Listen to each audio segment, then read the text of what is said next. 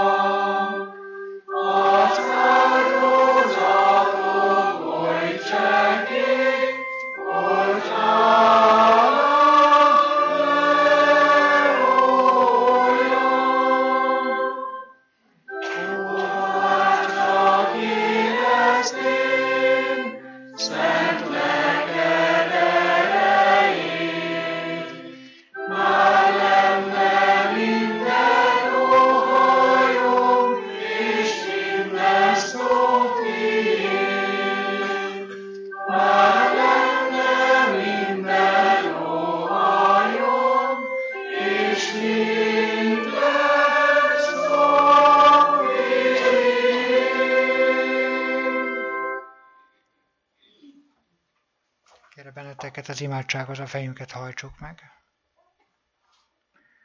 Drága mennyi atyánk, nagyon köszönjük, hogy az ige az folyton szól hozzánk. Kérünk ad, hogy be tudjuk fogadni a te ígédet, a te szavadat, és attól, hogy a Szentlélek által épülni tudjunk általa. Kérünk, hogy áld meg az ige szólóját, és kérünk áld meg az igét az ő ajkán. Ad, hogy mindannyian oda tudjunk rá figyelni, és, és erre tudjuk koncentrálni a mi figyelmünket. Köszönjük Istenünk, hogy meghallgatsz. Jézus nevében. Ámen.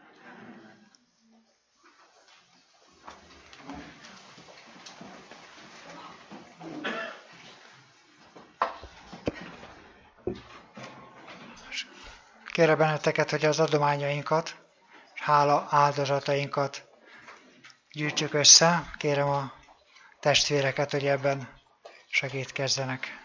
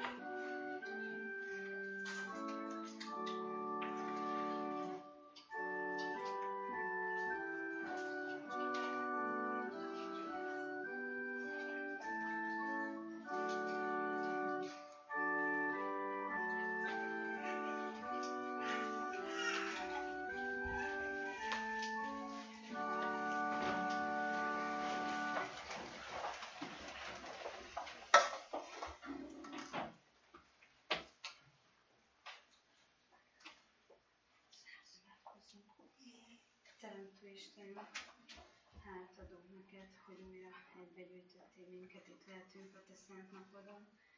Köszönjük, hogy minden nap velünk voltál, minden szükségünket betöltöd és vezetsz hozzád közelebb és egyre közelebb. Köszönjük a lelki és a fizikai javakat is, amit kirendeltél nekünk, és köszönjük, hogy elhozhattuk belőle tizedeket, illetve a hálaadományt is, és kérlek add, hogy a legjobb helyre, ahova te szánod, oda tudjon ez jutni. És köszönjük, hogy sosem feledkezel el rólunk. Kérlek add, hogy mindig tudjuk azt, hogy te vársz ránk, és sose engedjük el a te kezedet, mert a kapcsolatunk veled az csak rajtunk múlik, hogy olyan tud lenni, amilyennek te szeretnéd, és hogy harmonikus kapcsolatban lehessünk. Köszönjük a te fiad nevében azt, hogy megőriztél minket, hogy egészségünk van, munkánk, és hogy újra itt lehetünk hétről hétre. Amen. Amen.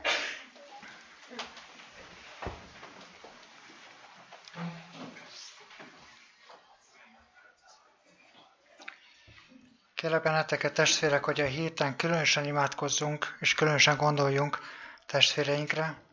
Gondoljunk Illés Andrásra és a feleségére.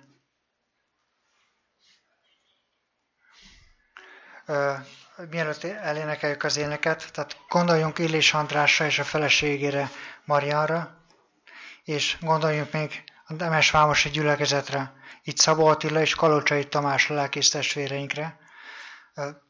Ezt különösen a szívetekre helyezném, hogy, hogy ezekért a testvérekért imában gondoljatok rájuk, és a héten ez legyen az ima célotok, hogy ezekért, ezeket a testvéreket támogassuk. És most énekeljük el a, ezt a áldáskérő énekünket.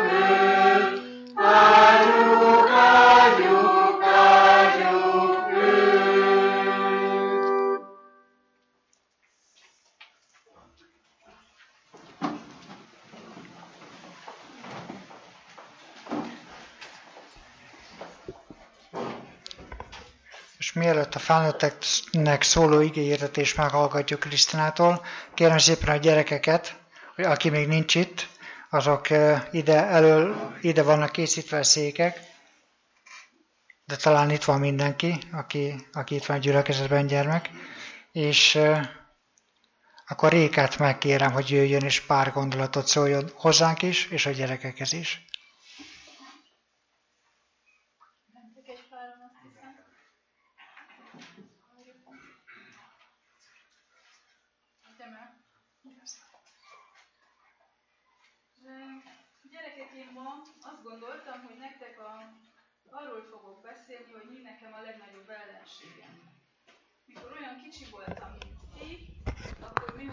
A, leg, a leges legnagyobb ellenségem. Van nektek ellenségetek? Igen? És mit, mit gondoltok, hogy mi lehetett nekem ez a, ez a nagy ellenségem? Igen? Sátán? Hát biztosan, de én, sátán mit használt fel a leginkább a, a, arra, hogy engem támadjon? Mi lehetett ez az ellenség? Hú, eltaláltad. Erre nem is számítottam, hogy ilyen jól eltalálod. Tényleg a félelemről szeretnék nektek beszélni. Tudjátok, amikor akkora voltam, mint ti, akkor én nagyon féltem a sötéttől. Nagyon féltem az éjszakától, az estétől, amikor besötétedett, mert mindig rémálmaim voltak. Mindenféle rosszról álmodtam, vadállatokkal, rossz emberekkel álmodtam, és mindig féltem az álmoktól egy, egy faluban laktam, egy kis faluban, és az utcánk fent volt egy dombon a házunk, és mellette volt egy temető, és mindig féltem hazamenni a sötétben. Volt, amikor elküldtek, hogy hozzak tejet a faluból, vagy vásárolnom kellett valamit, nem volt akkor még olyan sok autó az utcán, úgyhogy elengedhettek engem nyugodtan, mindenki ismert, de én féltem hazamenni. Vagy volt például olyan, hogy bekerültem a, a ötödikes ö, osztályba, amikor ötödikes lettem, bekerültem a városba, be kellett mennem minden nap oda és vissza. És nagyon féltem például attól, hogy én nem tudok románul, és az utcán megszólítanak, hozzám szólnak, és én még csak meg sem értem, hogy mit mondanak nekem, nem tudok válaszolni. És volt, amikor inkább nem hordtam órát a karomon, hogy nehogy megkérdezzék, hogy hány óra van. Képzeljétek, hogy én nagyon-nagyon félős voltam. És megmaradt sok, ö, nagyon elárulom nektek, hogy nagyon sokan a felnőttek is sok mindentől félnek. Ti féltek valamitől? Igen? Szoktatok néha félni egy kicsit? Az álmoktól? Te is szoktál rosszakat álmodni? Attól mindig megijedsz, ugye? Hát én hoztam nektek egy történetet a Bibliából. Lehet, hogy ismeritek, páran közületek ismerik. Arról szól, hogy a szíriai király elhatározta egyszer, hogy rajta üt az izraelieken. És úgy gondolta, hogy ezt váratlanul fogja tenni. A hadsereg valamikor éjszaka egy bizonyos ponton ráüt egy falura vagy egy városra, kirabolja azt, elviszi az összes vagyonukat, felégeti a falut, a várost, és ez ilyen, hogyha gyorsan mennek, és nem, tudnak, nem számítanak rá a zsidók, akkor nekik ez nagyon jól fog sikerülni. Így is lett, megbeszélte, mielőtt, mielőtt a harc megkezdődött volna, vagy elindultak volna, meg, megbeszélte a szolgáival, a, had, a hadseregnek a vezetőivel, figyeltek rám? Megbeszélte a hadsereg vezetőivel, megegyeztek, hogy melyik város legyen az, ahova ráütnek, ahol ráütnek a zsidókra. És úgy is lett, csak hogy az történt közben, hogy volt Izraelben egy próféta. Úgy hívták, hogy Elizeus. Hallottatok róla? És ennek az Elizeusnak a Jóisten megmondta előre, hogy hova fognak a szíriai királynak a katonái jönni, és Elizeus megüzente az izraeli királynak, hogy vigyázz, küld oda a katonáidat, és, és várjad őket, mert oda jön a szír király, és be akar ütni az országba pusztítani akar, fosztogatni. És ez először azt hitte, ez így is történt, hogy várták, és ezért nem tudták a, a falut meg a várost kirabolni, de hát gondolta a szír király, hogy hát ez véletlen volt. Véletlenül éppen ott voltak a, a zsidó katonák is, és emiatt nem sikerült a terve. Még egyszer gondolta, jó van, akkor ez nem sikerült, még egyszer megpróbálkozunk egy másik helyszínen megbeszélte a szolgáival, melyik legyen a következő város, ahova betörnek. De ott is ugyanez, a, e, ugyanez történt, Elizeus megüzente az izraeli királynak, hogy menj abba a városba, és várjad ott a szír katonákat. És ezt megpróbálta harmadszor is, és még sokszor megpróbálta, ameddig arra a következtetésre jutott, hogy hát itt valami nem stimmel. Itt valaki elárulta az én tervemet, hogy mindig pont ugyanott várnak, ahol én be akarok titkon törni. És akkor azt mondta a szolgáinak, hogy valaki árulkodó van köztetek, valaki kémkedik, valaki elmondja az izraelieknek, velük tart. És akkor minden, a, a szolgái mind egymásra néztek, gyanúsítgatni kezdték egymást, furán néztek egymásra, hogy ki lehet közülünk az árulkodó, elkezdtek félni is, hogy na most engem fognak bevádolni, hogy elárultam a csapatunkat, de közülük egyik megszólalt, és azt mondta, hogy nem, nem király, nincsen közöttünk árulkodó. Az történt, hogy Izraelben van egy proféta, akit úgy hívnak, hogy Elizeus, és ő mindig megmondja az izraeli királynak, hogy mi mire, mire készülünk. És akkor nagyon haragos lett a szír király. Dühös lett, és eldöntötte, hogy ezt az embert, ezt az Elizeust el kell tenni lábalól, mert ameddig ő él, addig neki nem sikerül semmi, semmilyen terve és kieszelte azt, hogy küldje el a hadseregét, a katonáit, és törjenek rá arra a falura, ahol uh, Elizeus lakik. Az városnak nevezi a Biblia, de hát azok a városok körülbelül akkorák lehettek, mint most egy falu. És megérkeztek a éjszaka a katonák, körülvették azt a várost, és tudjátok, hogy hívták Elizeusnak a szolgáját? Géházi, igen. Géházi reggel megébredt, jókorán kelt, mint egy jó szolga, kiment a ház elé, megnézte, hogy mi, mi a teendő, elseperte az ajtó előtt, hozott friss vizet, és mit látott ilyenkor, amikor kilépett az ajtón, hirtelen azt látta, hogy ők ugye fent laktak egy domb tetején, és azt látta, hogy az egész falut körbevette a szír hadsereg. Mindenhol tele van katonákkal, szekerekkel, és nagyon-nagyon sokan vannak. És megijedt nagyon Géházi, és elkezdett jajgatni. Jaj, jaj, uram, gyere gyorsan, nézd meg, mi történt. És Elizeus odament, és érdekes, hogy ő nem esett kétségbe. Pedig ők, ugye emberileg úgy látták, hogy ők csak ketten vannak és ott van egy egész nagy hadsereg, megszámlálhatatlan sok katona. És Elizeus nyugodt maradt, és elkezdett imádkozni. És azt kérte Elizeus a jó Istentől, hogy nyissa meg Géházinak a szemét. Mert Géházi látta ugyan, hogy mi, hány ember van ott lent, de azt nem látta, és a Jóisten megnyitotta a szemét, és utána látta, hogy tele van körülöttük a, a hegy, tele van tüzes lovagokkal és szekerekkel. És azok mind azért jöttek, hogy Elizeust és Géházit megvédjék, és semmi nem történhet velük, mint ahogy később meg is védték. Elolvasom nektek, hogy mit, mit mondott nekik Elizeus, mit mondott Elizeus Géházinak. Ne félj, mert többen vannak, akik velünk vannak, mint akik ő velük. Sokkal többen vannak mellettünk, és erősebbek, mint akik ők velük ott lent vannak. És azt szeretném, ha ti is mindig erre gondolnátok, hogyha, hogyha valakitől féltek, valaki bántana titeket, valaki csúfolódna veletek az óvodába vagy valahol, mondjátok mindig magatoknak ezt, mert a Jóisten megígérte, nagyon-nagyon sokszor megígérte a Bibliába, hogy nem hagy minket egyedül, és mindig többen vannak, akik melletted vannak, többen vannak az őrangyalok, akik téged őriznek, mint, akik, mint azoké, akik, akik téged bántani akarnak. Tehát mindig bízni kell benne, és nem szabad soha félni, mert a Jóisten mindig ott elküldi az angyalait, és azok őriznek minket, ott vannak mellettünk, csak mi nem látjuk. Amikor félünk, akkor mindig ilyen hólyagok vannak a szemeinken, mint a pikkelyek, mint halacskáknak a pikkelye, és nem látjuk, hogy ott van mellettünk az a sok angyal, amelyik minket meg akar őrizni. Erre gondoljatok mindig, amikor féltek, és imádkozzatok, hogy a Jóisten adjon nektek látást, hogy lássátok meg, hogy ő mennyire bátorít és mennyire megőriz minket mindig. Köszönöm, hogy meghallgattatok.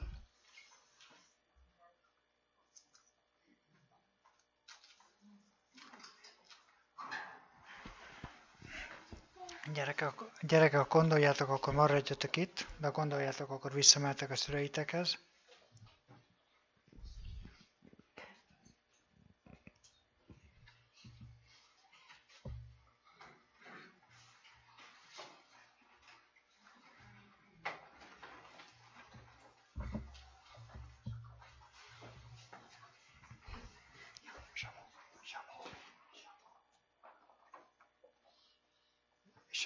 Az, igé, az igényíretés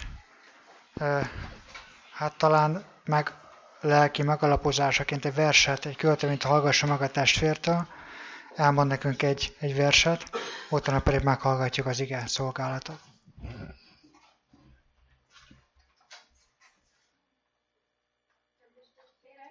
Én vendég vagyok itt a Mózességnél, és hát fiatal koromban egy könyvből tanultam egy verset, és szerző nem volt, hogy, tehát hogy milyen szerző, ezt akarom egy rövid verset elmondani.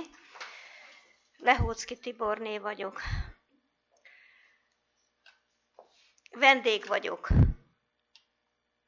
Vendég vagyok a földön. Nincs állandó hazám. Időm, ha itt letöltöm, a vár hazám. Csak bujdosás itt sorsom, törődés életem, odafenn vár nyugalom, isteni kegyelem. Lakást csak ott kívánok, a vágyam oda van. Bejártam a világot, rám fér a nyugalom. Szívem min csügne nincsen, mi volt, elhervadott. Mást nem találok itten, mint csak hitvány lomot. Szállótanyám kietlen, keservem sok, nehéz. Békjomból oldj fel engem, ahogy kedvedre lész. Add, hogy végéhez érjen zarándok életem, nyújts, míg a célt elérem, segélyt, erőt nekem. Ott volna lakni kedvem, s nem csak vendéggyanánt, köztük, kik szent kegyedben bírják a koronát. Művedről lelkesülten elzengni énekem, s nyugodni üdvözölten, szent örökségemen. Ámen. Amen.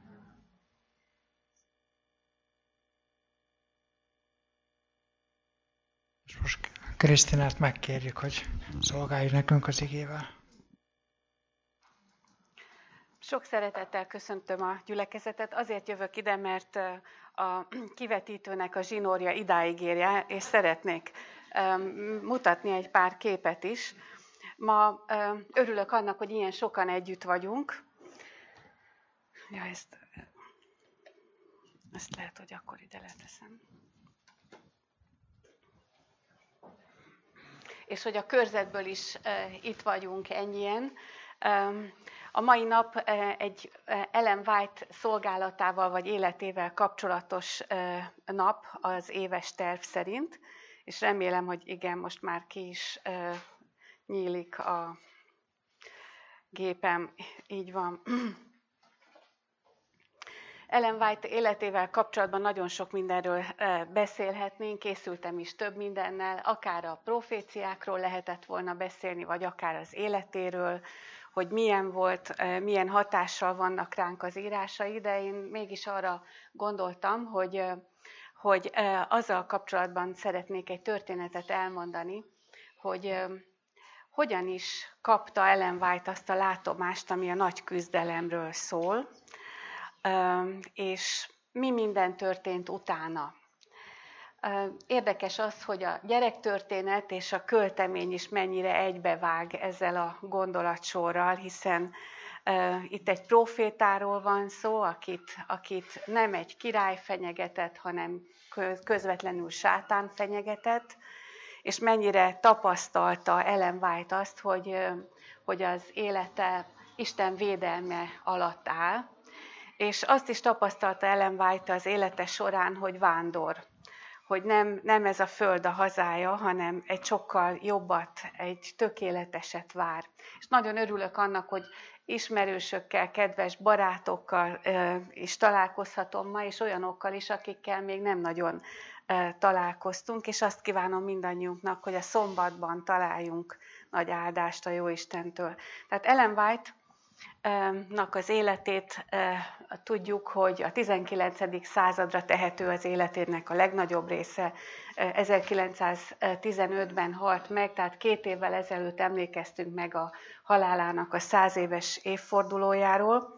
De ami így a nagy küzdelem látomással kapcsolatban történt, az 1858-hoz köthető, amikor Ellen White már három gyermekes családanya volt, 30 éves volt, és a családjáról való gondoskodásnak a terhe mellett felkereste folyamatosan a szombatünneplő adventistáknak a szétszórva élő csoportjait, és mindenütt a Jóistennek a reménységét, a szeretet üzenetét akarta képviselni.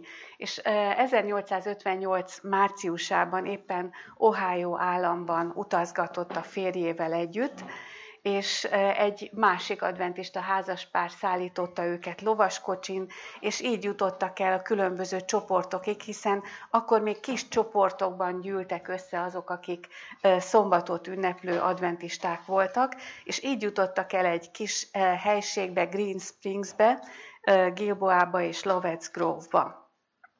És ez volt az a kis épület, itt lehet látni, ilyen fából épült jellegzetes észak-amerikai kis építmény, ahol 1858. március 13-án szombaton és az azt követő vasárnap összejöttek a testvérek. Ez egy nem régiben, tehát akkor nem régiben épített kis iskolaépület volt, egy teljesen egyszerű téglalap alapú kis fából épültett épület, ahol 40-en gyűltek össze, és azok az emberek jöttek össze, akik elfogadták a szombat igazságát, és ez a 40 ember zsúfolásig megtöltötte ezt a kis termet, és vasárnap délután pedig egy szomorú alkalom volt, amikor James White-nak el kellett menni egy fiatal embert eltemetni, és miután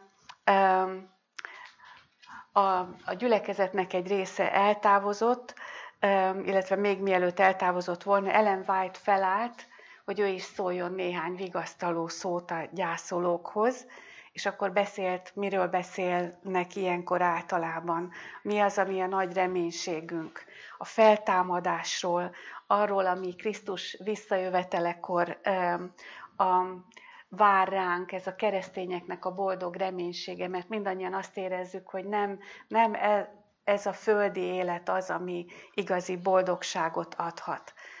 És amikor erről beszélt Ellen White, akkor őt is áthatotta egy különlegesen erős érzés, hiszen mindannyian így vagyunk vele.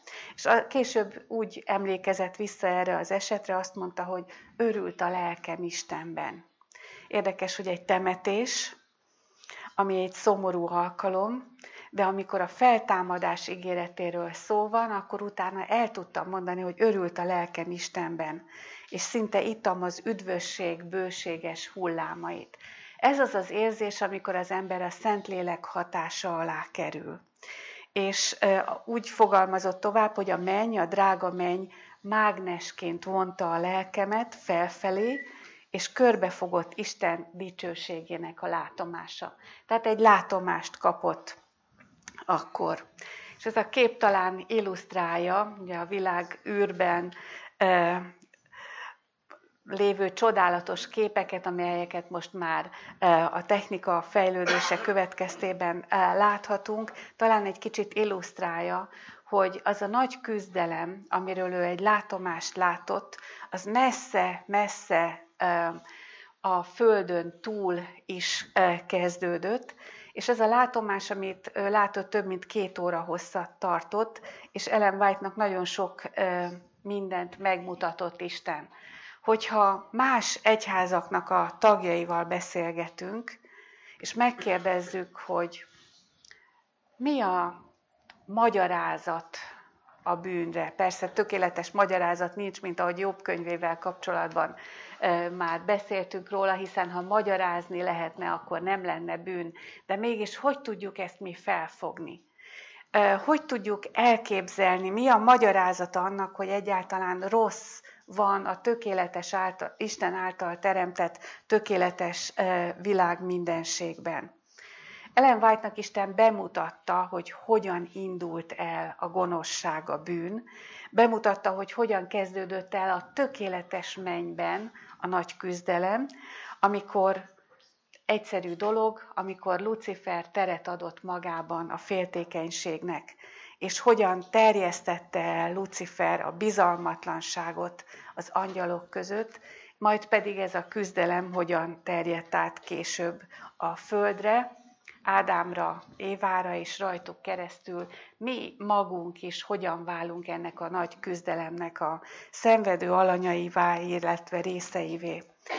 És mindannyian szereplői vagyunk, mindannyiunkért is dúl a nagy küzdelem, most, ahogy itt ülünk, most is, ezelőtt is, ezután is, de hogy miért nem kell félni.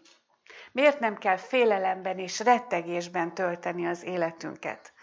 Hiszen a Teremtő, Jézus Krisztus vállalta, hogy, hogy emberi alakban eljön a földre, hogy a bűnösé lett ember helyére álljon, és hogy a bűnösé lett ember helyett tökéletesen betartsa Isten törvényét, majd pedig a kegyelmét a hozzáforduló bűnösöknek felajánlja. És ö, aztán arról is láthatott részletesen, filmszerűen lepergő jeleneteket Ellen White, amit Isten megmutatott neki, hogy ö, hogyan fejtette ki a szörnyű gonoszságát a tökéletesnek teremtett angyal fejedelem Lucifer, és mi volt a célja Istennel, Isten világrendjével és az emberekkel kapcsolatban. Ugye lehet látni, hogy ezen a képen is lehet látni, hogy Lucifert Isten gyönyörűnek, tökéletesnek, szépnek teremtette, és akkor, ahogy a gonoszságnak teret adott magában, a gyönyörűségéből eh, hogyan eh, változott rettenetessé. Tehát ez a látomás bepillantást engedett a, a küzdelem elkezdődéséhez, és azt is mutatja, hogy a hazugságnak az atya hogyan próbálkozik nagy erővel, nagy erőfeszítésekkel azon, hogy a gonoszságot, a megtévesztést, minden generációban, minden ember között tovább tudja hirdetni, illetve terjeszteni. És ahogy itt ezen az illusztráción is lehet látni, a hazugság atyának a kígyó, a szimbóluma, hogy az édenkertben is megjelent, és ott tekereg és alattomban meghúzódik, és a veszélyt mutatja. De mit jelent az, hogy a teremtő a megváltó, az Isten báránya. Mit jelent ez a gondolatkör? Mit jelent ez a kifejezés? Ez az, amiről egyébként most a szombatiskolában is beszélgettünk, és elgondolkoztunk. És hogy hogyan mutat az egész ószövetségi rendszer, az áldozati rendszer, Isten bárányára, Jézus Krisztusra, aki vállalta, hogy áldozatként mindannyiunkért odaadja magát. És hogy Istennek a kegyelme hogyan vált láthatóvá egyrészt az áldozati rendszer által, de legfőképpen, legtökéletesebben akkor, amikor Jézus testet öltött emberré lett, és hogyan mutatkozott meg Isten kegyelme ebben. Istennek az önfeláldozása a végső megoldása bűn problémájára az ős evangéliumról a mi szombatiskolai csoportunkban is szó volt, hogy Jézus Krisztus az, aki magára vállalta azt a feladatot, hogy elpusztítja a gonoszt. És Ellen White-nak a látomásban részletesen feltárult az, hogy mi a garancia arra, hogy valóban lesz majd, ami a keresztényeknek a nagy reménysége, hogy valóban eljön az Isten országa, hogy valóban lesz egy örök élet mindenféle rossz és gond nélkül, amikor semmi nem ronthatja el az Isten népének az örömét. Érdekes az, hogy Ellen White akkor 30 éves volt, 1858 márciusában, és ő már tíz évvel korábban látta ezt a látomást, húsz évesen látta ezt a látomást. Most azonban azt a feladatot is kapta, amikor ezt a látomást így végigvonult előtte, Ugye most mi a filmekhez hozzá vagyunk szokva, el tudjuk képzelni, hogy milyen az, amikor egy történet a film, film által kibontakozik előttük de 1858-ban ez még nem volt. Viszont ő előtte leperegtek valóságszerűen ezek az események. Egészen a teremtéstől kezdve, a, a mennyei lázadástól kezdve, egészen a megoldásig. És uh, akkor 1858-ban azt a feladatot kapta, hogy írja le ennek a látomásnak a tartalmát, hogy ne csak néhányan értesüljenek róla, hanem ez széles körben is terjedjen. És miközben ő a látomásban volt, a gyülekezet tagjai közül néhányan elmentek a temetésre, és elvitték a kikísérték utolsó földi útjára az elhunyt fiatalembert, de a gyülekezetnek egy kis része ott maradt a, ebben a, az iskola épületben meglévő gyülekezetben, és később arról lehetett hallani beszámolókat, hogy akik ott maradtak, azokat egy olyan ünnepélyes komolyság vette birtokában, birtokába, hiszen érezték azt, hogy Istentől kapott látomást Ellen White. És nem tudni pontosan, hogy mi váltotta ki ezt a nagy komolyságot, de többen úgy nyilatkoztak, hogy különös dolgokat láttunk ma. Viszont bármit mondott is Ellen White akkor, az csak rövidebb terjedelmű volt, viszont részletesen kifejtette a, a látottakat írásban is. Ez volt vasárnap. Másnap elindultak, tovább folytatták az útjukat, és az volt a tervük, hogy még más helyekre is elmentek, és már csak 75 kilométerre voltak Battle Creek-től, és elköszöntek attól a házaspártól, aki szekérrel vitte őket, és ők pedig vonattal indultak tovább, és miközben a vonaton ültek a hétfői napon, arról beszélgettek, hogy hogy fogják majd megjelentetni. Terveket készítettek arra vonatkozóan, hogy Ellen gyorsan leírja azt, amit látott, majd pedig James White gondoskodik arról, hogy ezt minél előbb megjelenjen hogy széles körben közzé kell tenni a látottakat, és mind a ketten azt érezték, hogy ez nagyon nagy jelentőségű, és minél hamarabb a testvérek és az érdeklődők kezébe kell adni a látományt, a, a látomásnak a tartalmát. És egy Jackson nevű településen szálltak le a vonatról, és egy ö, olyan házaspárnak az otthonába tartottak, akik azon a környéken, Michigan államban az első szombatünneplő adventisták voltak. És Ellen White akkor még olyan jól volt, mint ö, korábban, de amint megérkeztek a vendéglátóknak a házába, szélütést kapott. Úgy érezte, hogy a nyelve megduzzadt, elzsibbadt, nem tudom, hogy van-e itt valaki közöttünk, akinek már volt ilyen érzése, borzasztó rossz érzés lehetett az, amikor nem tudott beszélni, nem tudott mozogni, nem tudta kimondani azt, amit akart, és azt írja erről, hogy egy hidegség futott végig a szívemből, a fejemen át az egész jobb oldalamon és egy ideig eszméletlen voltam, majd a komoly imádság hangjára magamhoz tértem. Megpróbáltam felemelni a bal karomat és lábamat, de képtelen voltam rá. Érdekes, hogy ekkor Ellen White 30 éves volt, és ez már a harmadik szélütése volt ilyen fiatalon.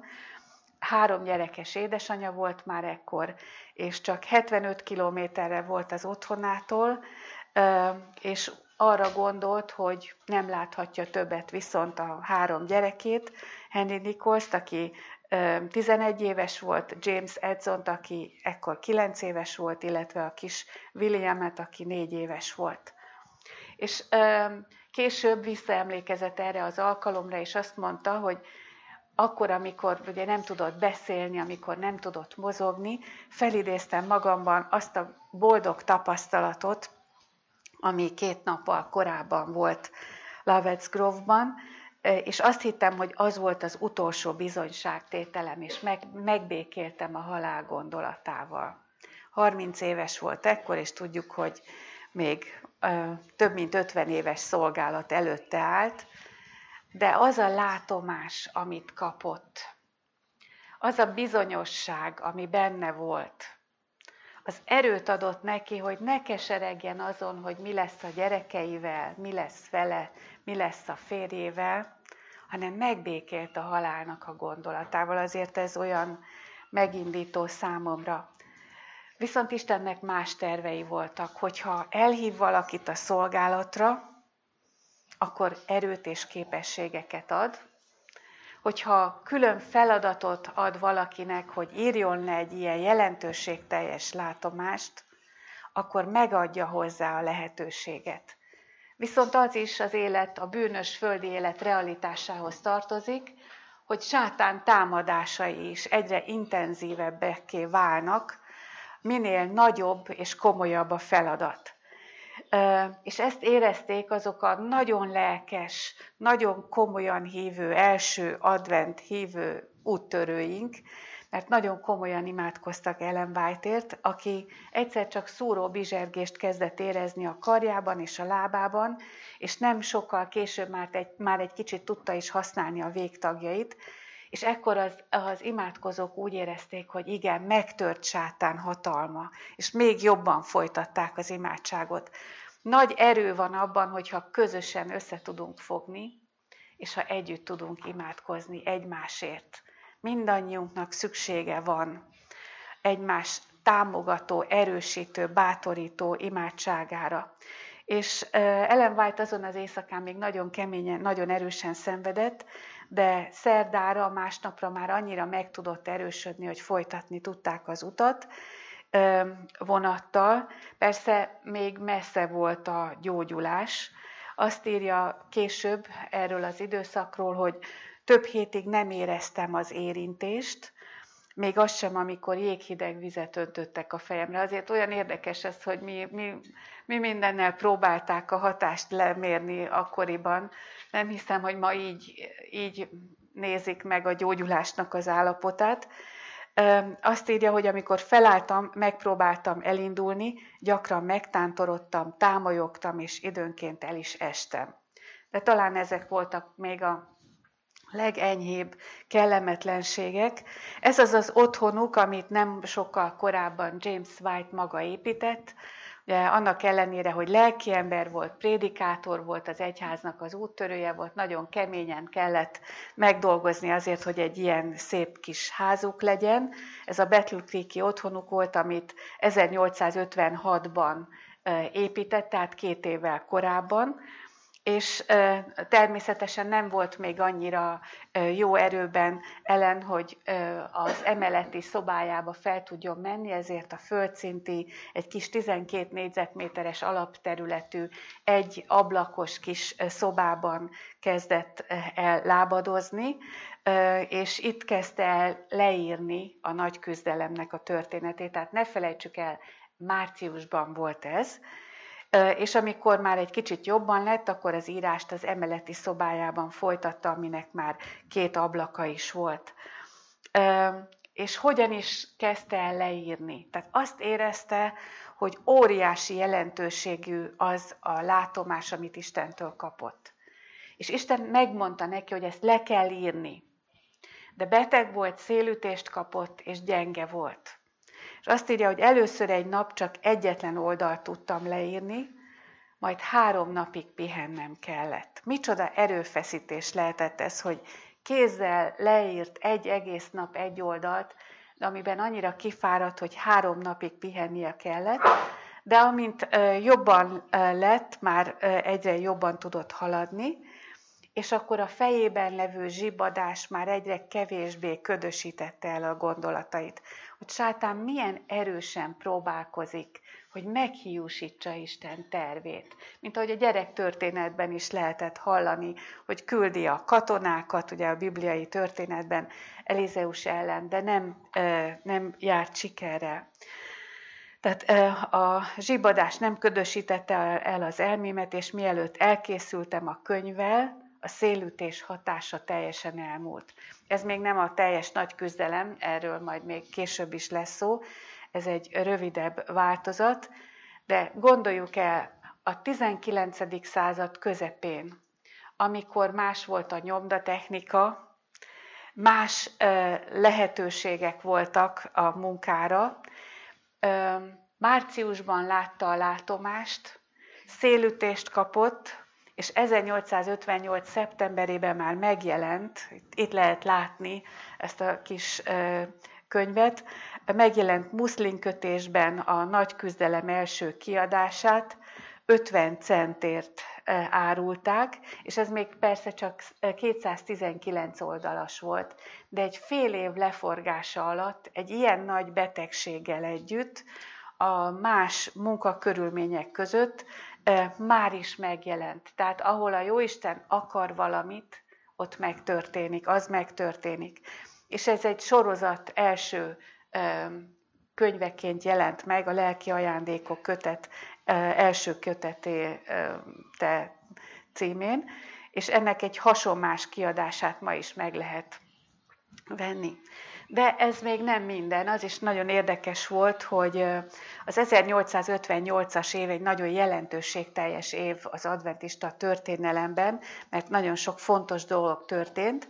A Battle Creek-i gyülekezet megszavazta, hogy a generál konferenciára hívják össze a szombatünneplőket, még az, abban az évben, májusban. Tehát két hónappal a látomás és Ellen White betegsége után, május 21-e és 24-e között hívták össze, és ez az a ez az az épület, ami a Battle Creek-i gyülekezet volt, szintén egy teljes, egyszerű ilyen négyzet, illetve téglalap alapú fa építmény volt, és egyébként azt tudhatjuk, hogy ez 58-ban volt, és 63-ban szervezték meg a generálkonferenciát, az igazi generálkonferenciát, és az azt megelőző időkben csak ilyen általános gyűléseket neveztek generálkonferenciának, amire meghívták az akkori szombatünneplő adventistákat, és ilyen volt ez az 58-as találkozó is. Tulajdonképpen ez egy hitmélyítő alkalomnak felelt meg. A Michigan állambeli Battle Creek egy 4000 fős település volt, ahol nagy feltűnést keltett az, hogy vagy 400-an jöttek közelről, távolról. Az Edmund Review and Sabbath Herald című lap feljegyzésében lehet arról tudni, hogy egy fél évvel vagy egy háromnegyed évvel korábban avatták fel ezt a gyülekezetet, aminek a képét itt lehet látni. Ez egy 9x14 méteres alapterületű épület volt, és ez volt a második adventista gyülekezeti épület, amit felszenteltek. Tehát ez az egyik, egyik első ilyen épület volt, pontosabban a második, és a termet zsúfolásig megtöltötték az érdeklődők, olyannyira, hogy akik messzebbről érkeztek, azok és szekérrel jöttek, azok a kinyitott ablakok előtt álltak le a szekerekkel, minden ajtó, tehát az ajtó és minden ablak nyitva volt, minden ö, ilyen nyílás előtt ott ö, szekereken is ültek az emberek, és ö, érezhető volt, hogy milyen fontos eseményre gyűltek össze. Szombaton, pénteken és szombaton különböző prédikátorok beszéltek, és ekkor került sor a vasárnapi napon arra, hogy Ellen White is, aki két hónappal korábban szélütést kapott, ő is beszéljen a látomásról. És vasárnap reggel 9 órától kezdve egészen délig egyfolytában mesélt, és mondta, hogy mit látott a látomásban. És figyeljük meg, hogy milyen volt a hallgatóságnak a reakciója. Azt mondja, hogy a, délelőtti órákban White testvérnő részben beszámolt arról, amit sátán bukásával, a megváltási tervel és a Krisztus és angyalai, illetve sátán és angyalai közötti nagy küzdelemmel kapcsolatban látott. Szavai megdöbbentő tények sokaságát közölték, és élénken festették le a történteket. Amikor az elbeszélésben elérkezett az első advent idejéig, a megváltó megaláztatásáig, szenvedéséig, és végül a keresztre feszítéséig, akkor a hallgatóság már nem csak csendben könnyezett. Többen hangosan sírtak a gyülekezet tagjai közül, annyira megindította őket Isten fiának szenvedése, amit a lázadó emberiségért vállalt.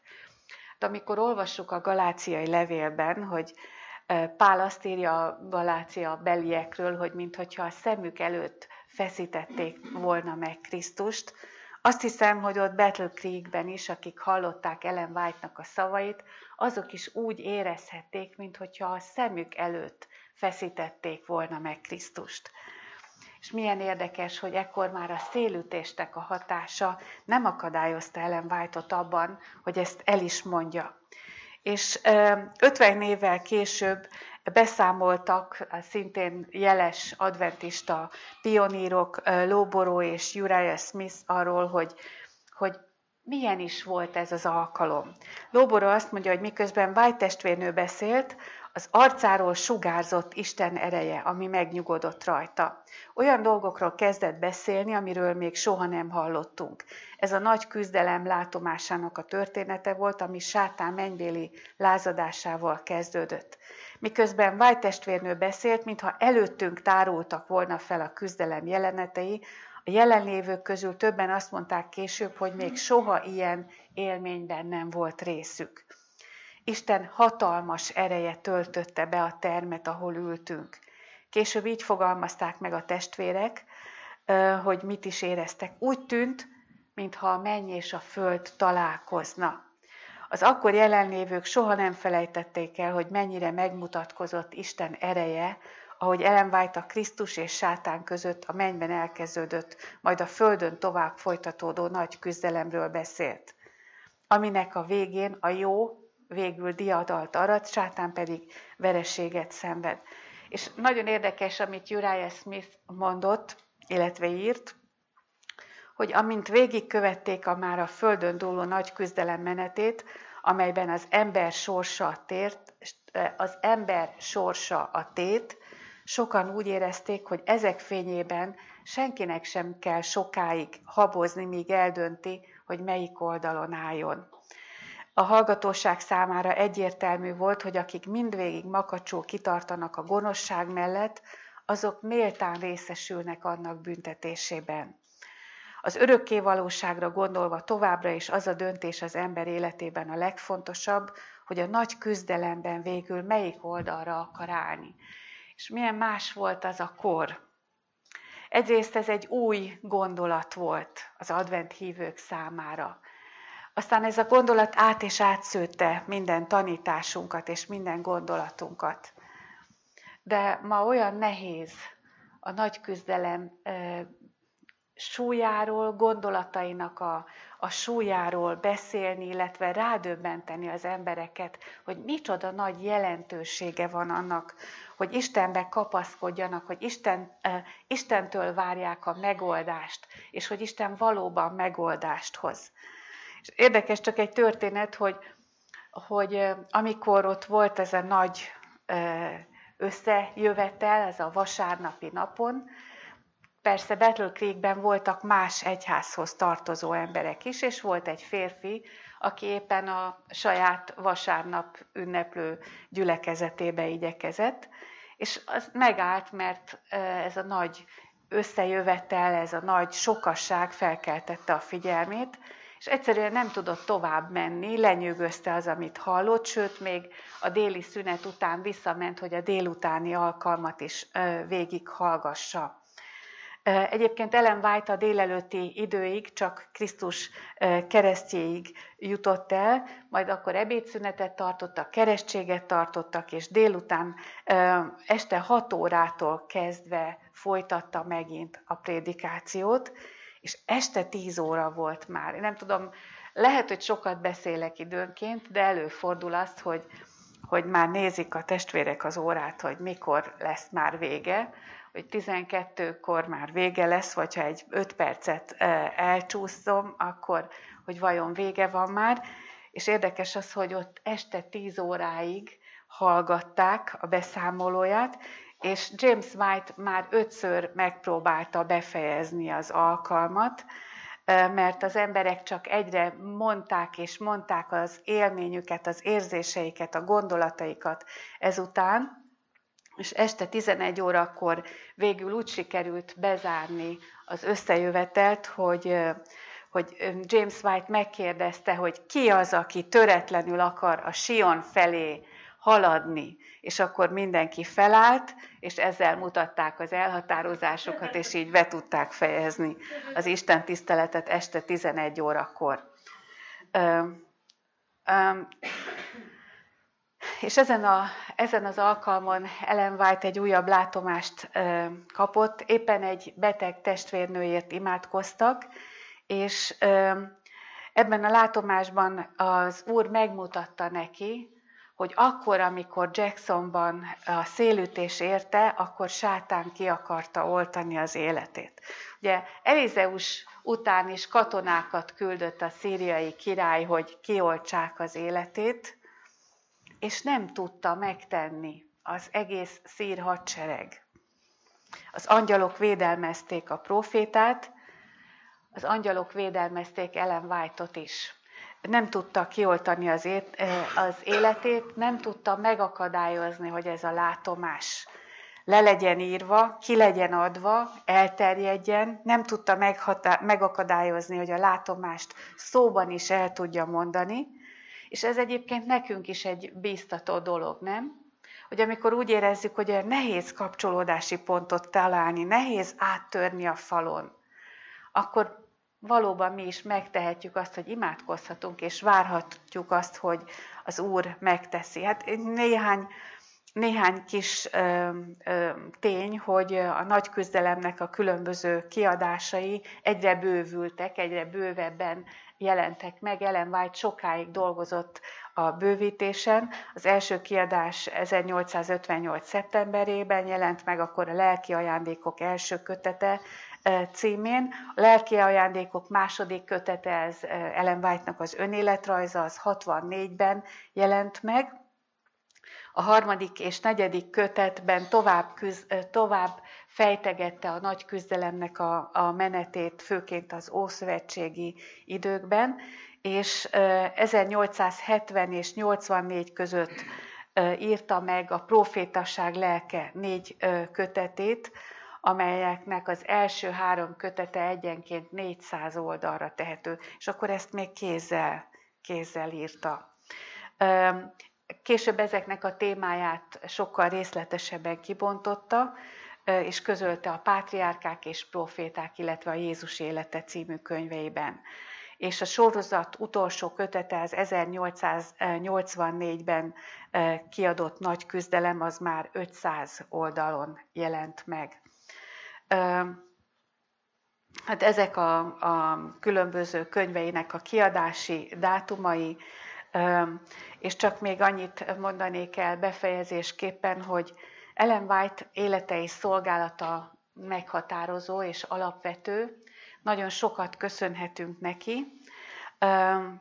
Szinte természetesnek veszük, hogy ismerjük ezeket a gondolatokat, de érdekes az, hogy ő maga azokon a szombat délutánokon, amikor otthon volt együtt a családjával, akkor a családjának mindig felolvastak az ő könyveiből. Milyen érdekes ez, ugye elgondolkoztam rajta.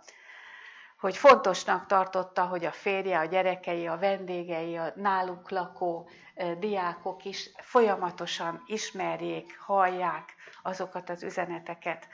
Úgyhogy ez, erre szeretnék mindenkit bátorítani, hogy nagy kincsek vannak a kezünk ügyében.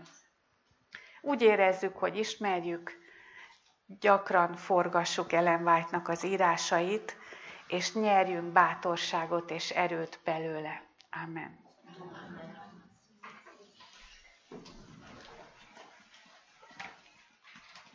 Ja, köszönöm szépen, hogy segítesz.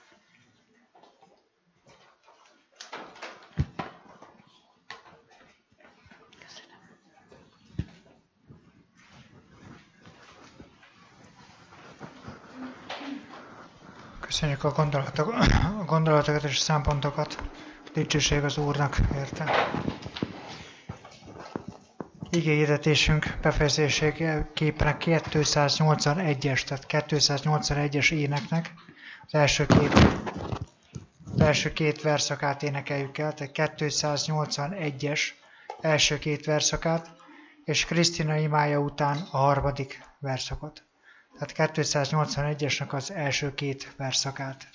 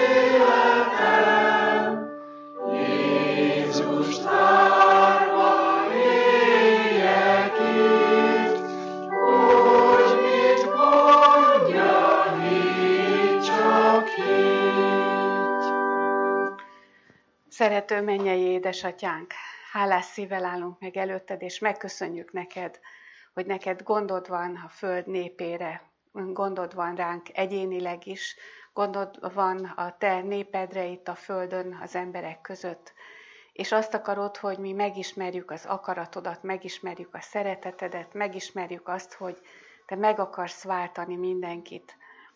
Te látod, hogy itt, akik itt vagyunk most ebben a, a házban, ebben a gyülekezetben, akik eljöttünk azért, hogy téged tiszteljünk és imádjunk, hogy az egyéni életünkben hogyan tapasztaljuk a nagy küzdelmet. Te látod, hogy sátán hogyan igyekszik ártani, befolyásolni, eltéríteni bennünket arról az útról, amelyen Te hívsz bennünket. És köszönjük neked, jó Istenünk, azt, hogy olyan sokszor hallgathatunk a Te vezetésedre. És bocsánatodat kérjük azért, amikor eltérünk a Te vezetésedtől. És közösségben együttesen arra kérünk, hogy áldjad meg ezt a gyülekezetet. Add meg, hogy a gyülekezet minden tagja és minden ismerőse itt a környéken, akik, akik a gyülekezet befolyási körébe tartoznak, hogy mi mindannyian igyekezzünk a Te akaratodat keresni, azt elfogadni, a vezetésed, de követve élni az életünket. Áld meg a gyülekezet minden tagját, a gyülekezet vezetőségét, a lelkészét és az egész családot. Kérünk, jó Istenünk, hogy a Te kegyelmed különösen mutatkozzon meg a gyülekezet tervezett missziós programjaiban, evangelizációs sorozatában. És add meg, jó Istenünk, hogy valóban ez a gyülekezet is részese legyen annak, hogy felkészüljön egy nép a Jézussal való dicsőséges találkozásra.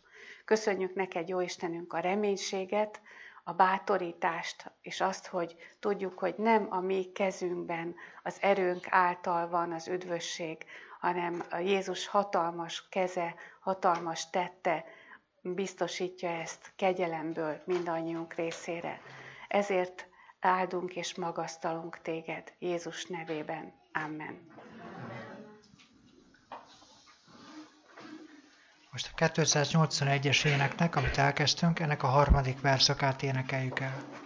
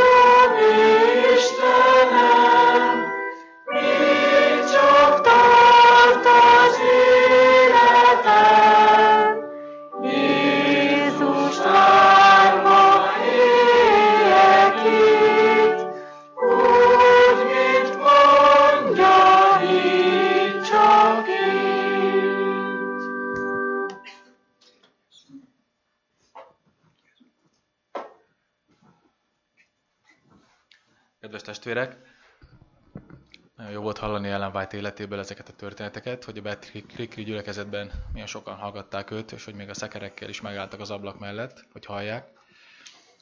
Az Úr Jézus Isten mindig ad lehetőséget, csak az a kérdés, hogy ezt mi észreveszünk-e. A gyülekezet egy része már tudja, hogy mi is kaptunk egy nagy lehetőséget. A... Kegyelme legyen és maradjon mindnyájunkkal. Amen. Bizottsági tagoknak hirdetem, hogy most egy 10 perces megbeszélésre legyetek szívesek ide előre jönni.